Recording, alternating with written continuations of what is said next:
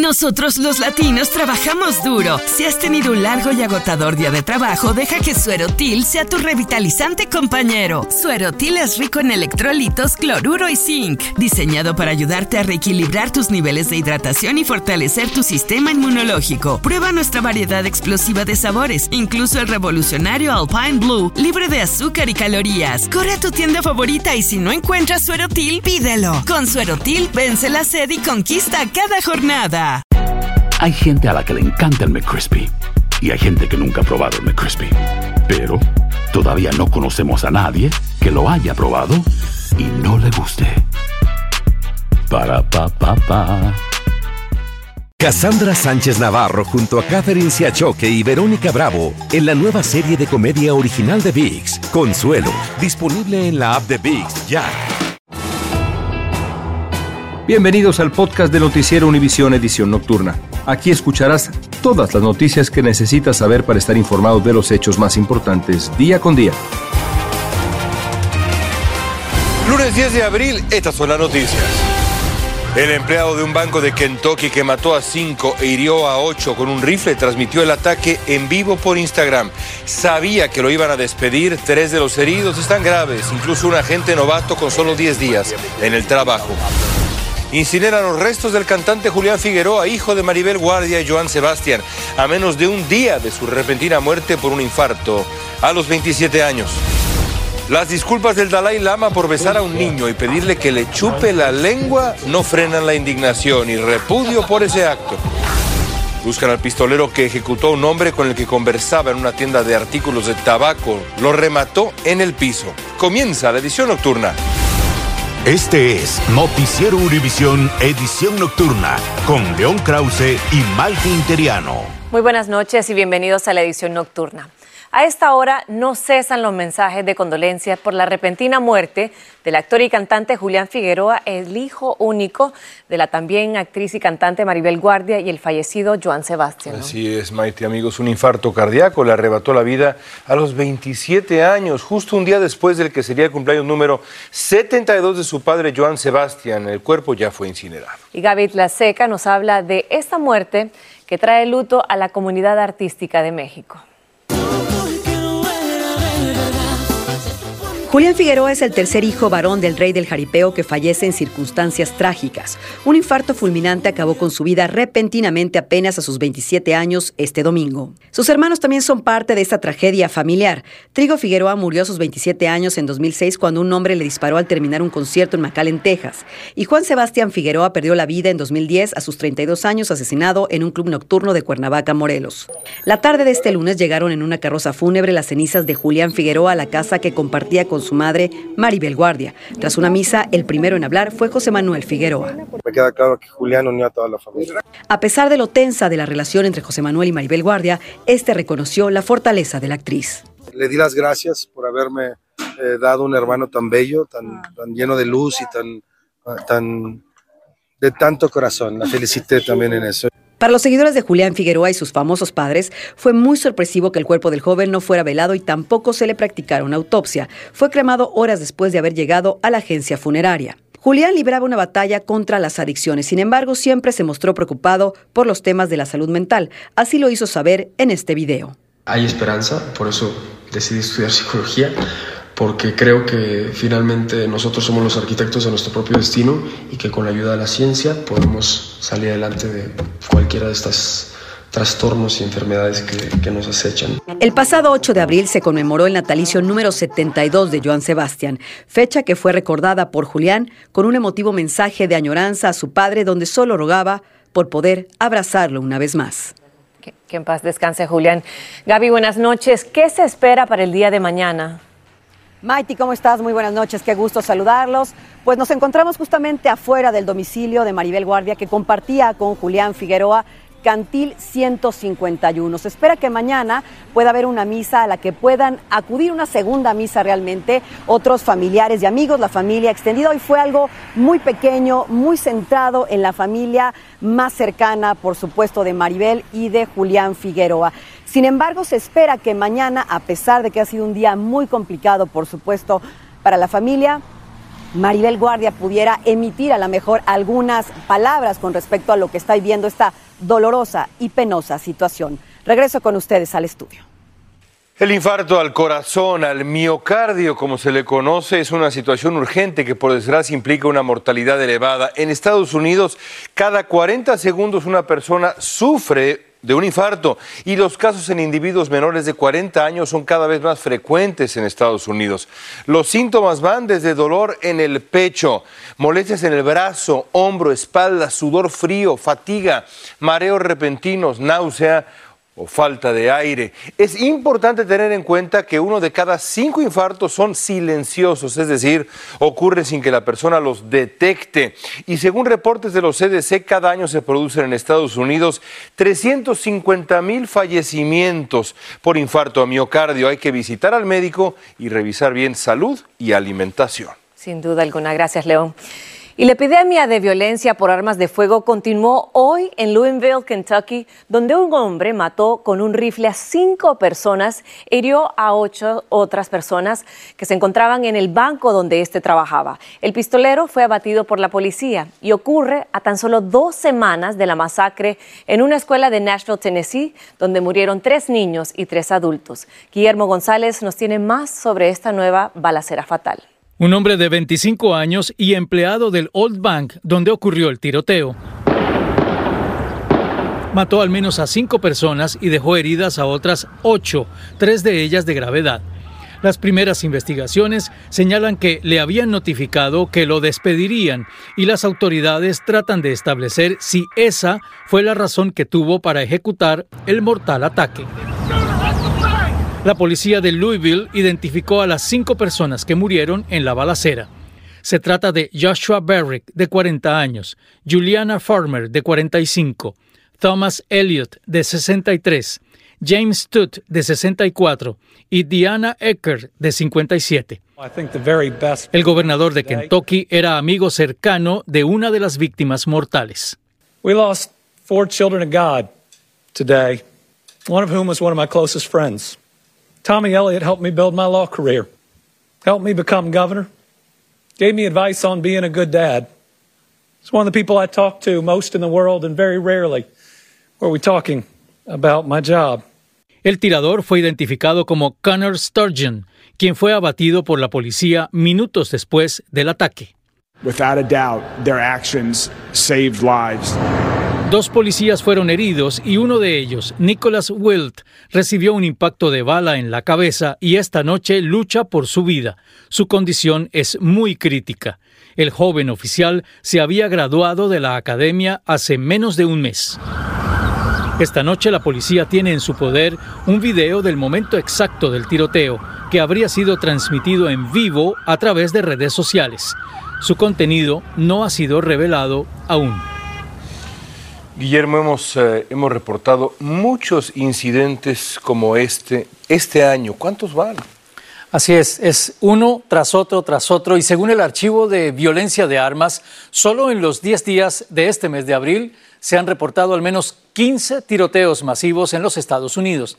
En total, durante el 2023 ya van 146. Increíble, ¿hasta cuándo? Terrible. Gracias, Guillermo. Gracias. Y la gran filtración de documentos secretos de Estados Unidos habría empezado en una sala de chat en una plataforma de medios sociales muy popular entre jugadores de video. Los documentos revelan que Washington espiaba a varios aliados como Israel, Corea del Sur y Ucrania. Brindan también detalles sobre los esfuerzos para ayudar a Ucrania en su guerra con Rusia, incluida una ofensiva prevista para la primavera. Estás escuchando la edición nocturna de Noticiero Univisión.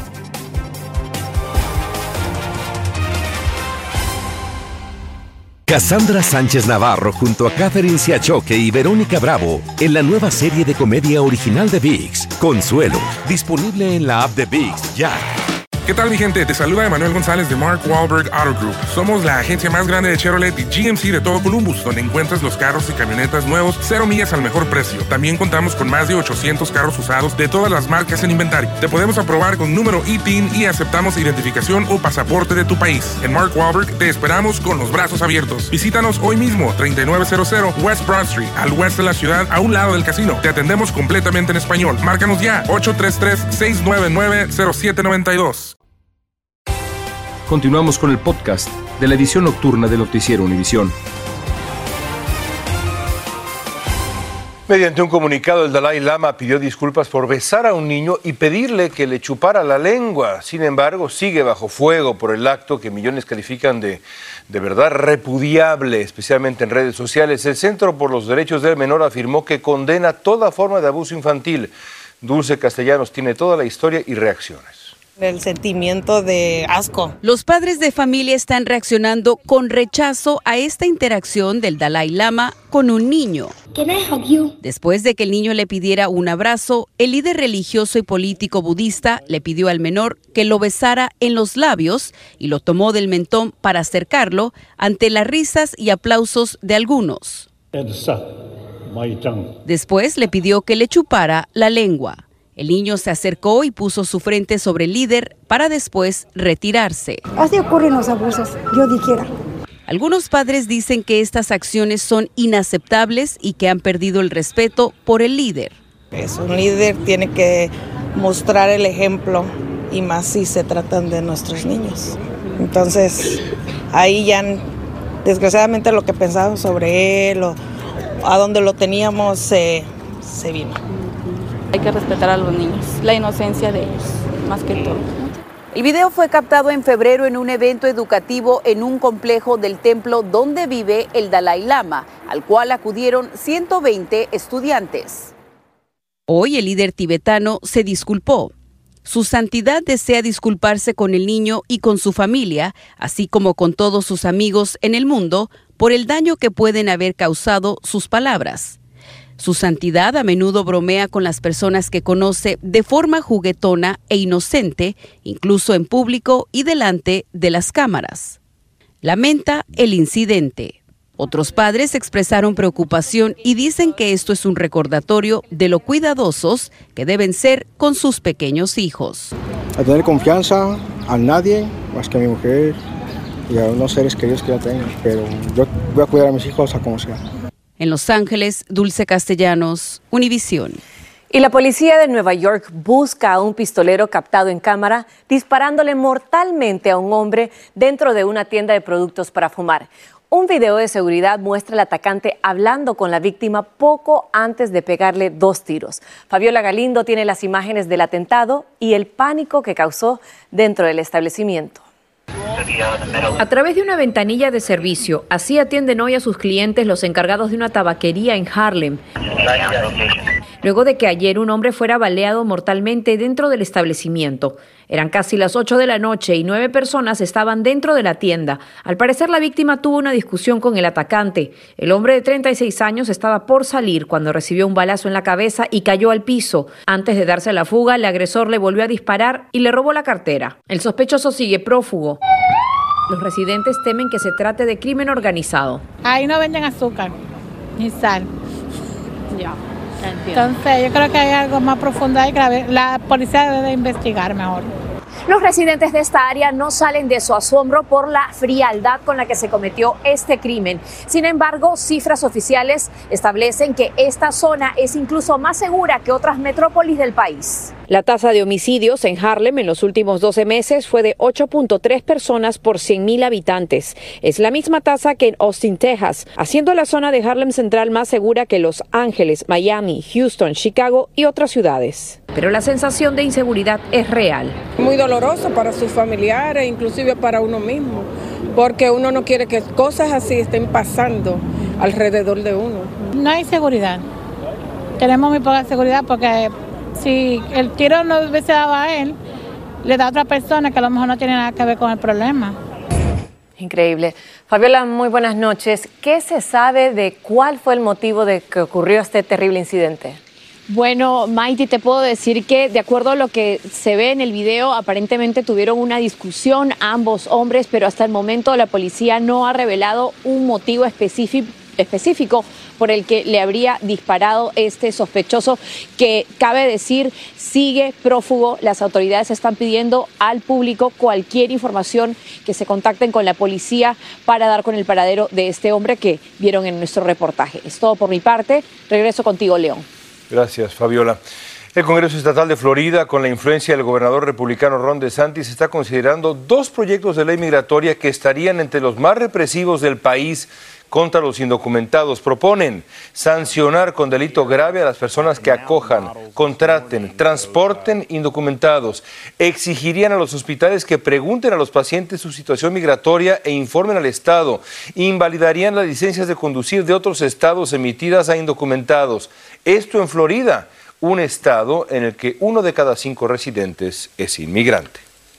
Y los indocumentados que esperan en Ciudad Juárez para cruzar a Estados Unidos escucharon decir que en la frontera, que estaba precisamente abierta, y eso fue suficiente para que acudieran en masa al puente internacional de El Paso con la esperanza de poder cruzar a este país. Desde el puente fronterizo de Hidalgo, en Texas, Galo Arellano nos cuenta qué fue lo que realmente ocurrió. Nuevamente, rumores infundados de que la frontera estaba abierta causó hoy una aglomeración de indocumentados en el puente internacional de El Paso, Texas. Eso obligó a las autoridades de aduanas y protección fronteriza a cerrar completamente el cruce por el puente desde Ciudad Juárez. Se han cerrado los puentes, se han cerrado los carriles, se han cerrado el cruce peatonal. Familias enteras pensaron erróneamente que las autoridades fronterizas iban a recibirlos. La comunidad no debe de escuchar las mentiras de los traficantes, quienes se aprovechan de los migrantes vulnerables poniendo sus vidas en riesgo. Durante 3 horas nadie pudo cruzar este puente internacional. Los ánimos comenzaron a agitarse cuando los estadounidenses que quedaron varados comenzaron a quejarse con todo derecho. Deja uno de ganar dinero con esta gente. En algunos momentos la situación parecía salirse de control. No es la primera vez que ocurren estas movilizaciones masivas llevadas por la desinformación y la desesperación. No nos falta la ley de México. Nosotros vamos a hacer que la respeten. La frontera no está abierta para aquellos sin autorización o una base legal para ingresar.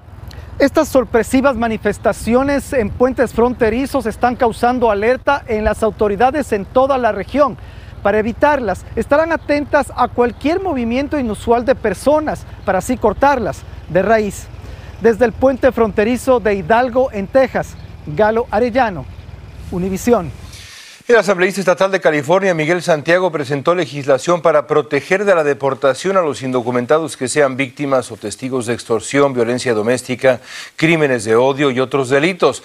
La legislación obligaría a la policía, los alguaciles y fiscales de California a entregar la certificación que requiere el Servicio de Inmigración para dar ese alivio migratorio. Y Univisión acompañó a los grupos Beta en Piedras Negras, Coahuila. Estos pertenecen al Instituto Nacional de Migración de México, pero no detienen a los indocumentados, sino que los auxilian a quienes necesitan atención médica y hasta psicológica. Ellos realizaron más de 1 decena de rescates masivos y han salvado a muchos migrantes de morir ahogados en el río Bravo. Y la Junta de Indultos y Libertad Condicional de Texas inició una investigación en respuesta a la petición del gobernador Greg Abbott de perdonar al sargento del ejército Daniel Perry. Perry fue hallado culpable por la muerte del 2020 de un manifestante armado durante las protestas de Black Lives Matter en Austin. El fiscal del condado Travis dijo que es el jurado y no el gobernador quien decide si el acusado es culpable. El Departamento de Justicia apeló el fallo de un juez conservador de Texas que prohibió la mifepristona, la pastilla que más se usa para el aborto en Estados Unidos, y más de 250 ejecutivos de la industria farmacéutica dijeron que ese juez ignora los precedentes legales y científicos sobre la píldora que fue aprobada hace 25 años casi por la Administración de Alimentos y Medicinas. El presidente Joe Biden firmó una ley para terminar la emergencia nacional por coronavirus, aprobada por ambas cámaras del Congreso. La Casa Blanca dijo que esto no afectará la reducción de emergencia de salud pública prevista para el 11 de mayo. Esa medida permitió al gobierno brindar a muchos estadounidenses pruebas, tratamientos y vacunas gratuitas contra el coronavirus y ayudar al país a combatir la pandemia. Continuamos con el podcast de la edición nocturna de Noticiero Univisión. Un video difundido en las redes sociales muestra el derrumbe de un edificio sobre una carretera en Tijuana, México. Trabajadores de emergencia se ven al borde de la carretera momentos antes del desplome de la estructura, formando gigantescas columnas de polvo. Este es el segundo edificio que se derrumba en la zona tras un movimiento de tierras. Increíble. En Perú, al menos 10 personas murieron, otras 24 resultaron heridas cuando el autobús en el que viajaban cayó un barranco. El autobús de 2 pisos llevaba a 76 pasajeros cuando salió de la ciudad central de Huánuco en dirección a Lima. Varios equipos de emergencia rescataron los cuerpos de las víctimas y llevaron a hospitales cercanos a 12 de los 25 sobrevivientes. El Consejo de Nashville aprobó por unanimidad readmitir en la legislatura de Tennessee al legislador demócrata Justin Jones. Jones había sido expulsado por legisladores republicanos tras haber protestado contra la violencia de armas días después del asesinato de 3 estudiantes y 3 adultos en una escuela en Nashville. Y la sede del FBI en Denver alertó sobre el riesgo de estaciones de carga gratuita para los celulares porque podrían instalárseles virus cuando se conectan a un teléfono. La alerta dice que se han reportado estas actividades en aeropuertos, hoteles y centros comerciales donde a los celulares se les instalaron programas de vigilancia creados por piratas informáticos. Y bueno, la célebre separación de Shakira parece haber creado, digamos, una mala imagen de Gerard Piqué. En un conocido lugar de las Islas Canarias lo compararon, pues, literalmente con Judas. Cerraron la Semana Santa con la tradicional quema de Judas, que simboliza la traición de Judas a Jesús, y ahí vemos a Piqué, ardiendo. Bueno, y como Judas quemaron a un gran muñeco de la imagen del futbolista que tenía e incluía hasta su reloj Casio. ¿Y esa música de Shakira la pusimos nosotros o venía con el video? Bueno, la persona que lo subió en TikTok. Venía con el video, me están diciendo. Muy bien. Hasta mañana. Buenas noches. Gracias por escucharnos. Si te gustó este episodio, síguenos en Euforia, compártelo con otros, públicalo en redes sociales y déjanos una reseña. Cassandra Sánchez Navarro junto a Katherine Siachoque y Verónica Bravo en la nueva serie de comedia original de ViX, Consuelo, disponible en la app de ViX ya. ¿Qué tal, mi gente? Te saluda Emanuel González de Mark Wahlberg Auto Group. Somos la agencia más grande de Chevrolet y GMC de todo Columbus, donde encuentras los carros y camionetas nuevos, 0 millas al mejor precio. También contamos con más de 800 carros usados de todas las marcas en inventario. Te podemos aprobar con número ITIN y aceptamos identificación o pasaporte de tu país. En Mark Wahlberg te esperamos con los brazos abiertos. Visítanos hoy mismo, 3900 West Broad Street, al oeste de la ciudad, a un lado del casino. Te atendemos completamente en español. Márcanos ya, 833-699-0792.